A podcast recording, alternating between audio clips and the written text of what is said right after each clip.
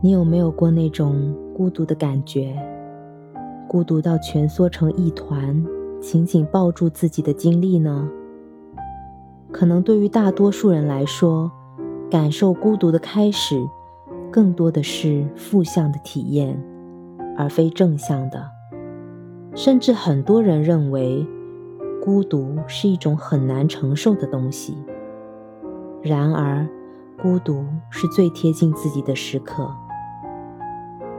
各位听众朋友们，晚上好，我是星辰。今天想要分享的第一个主题是我的孤独备忘录。昨天凌晨，失眠的我一遍又一遍翻看着手机，无意间点开了备忘录。我习惯从最早的那一条开始读起，从二零一七年初到今年年底，我的备忘录里。竟然有将近一百多条记录自己心路历程的，其中关于孤独的内容尤为深刻。二零一七年三月二十四日，孤独有时候是一种拿起手机看着消息又放下，然后又拿起手机又放下的重复动作，总是这样乐此不疲后，还是觉得孤独。我不记得当时自己是以何种心情记录下来的，如今读来还是很符合自己的心境。于是，这让我联想到了许多，比如亲密的好友或是恋人与自己异地，日常聊天诉心事，只能隔着手机屏幕打打字、发发语音，看不到对方的表情。触不到对方的温度，好友可能会因为忙碌没空回复消息，或隔几个小时才回复你，又或者是有一句没一句的应付式的回答，最后草草结束了聊天，好似这种孤独感依然得不到有效的排解。虽然这是再正常不过的事情了，毕竟每个人都有自己的生活。大家为了生计不断奔波忙碌着，闲聊的时间越来越少，而那些真正愿意倾听你的心声、愿意什么都不做陪你聊天的人就更少了。解除孤独只能靠相爱相知的人，其余的人打扰了孤独，反而使人更感孤独。我们很容易。将难以排解的情感寄托在某个人或是某件娱乐的事情上，长此以往，我们在孤独中很麻木、很被动。二零一七年十一月十一日，无爱的心灵不会孤独，未曾体味过孤独的人，也不可能懂得爱。二零一八年六月二十三日。迫切想要表达自己，却无人能懂。活得就像一座孤岛，你不上岛，我也没打算出去。二零一九年九月十一日，孤独是因为内容独特而不能交流，既是独特的，鲜有人懂也属正常。二零二零年四月十六日。关于孤独的感悟又多了一条。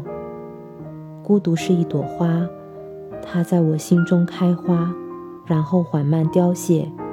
四季轮回，花开花落，只是自然规律罢了，又何必执着？二零二零年十一月十七日，德国著名哲学家叔本华在《人生的智慧》这本书中。这样诠释孤独：睿智的人会从痛苦不安中争取自由和闲暇，追求安宁、简朴、尽可能不被打扰的生活。所以，一旦对人或是人性有了了解与认识，他就会回归质朴。倘若他是一个具有大智慧的人，甚至会选择离群所居。因为一个人自身拥有越多，想从他人身上获取的东西就越少，他人对他而言几乎没有意义。这也是为什么一个具有高度智力的人通常是孤僻的。我很喜欢叔本华先生对孤独的理解，既简明扼要，又是那么的一针见血。是啊，上帝赋予了这个人一颗与众不同、特立独行的灵魂，尽管注定孤独，却仍然会感觉到孤独的可怕和难以忍受。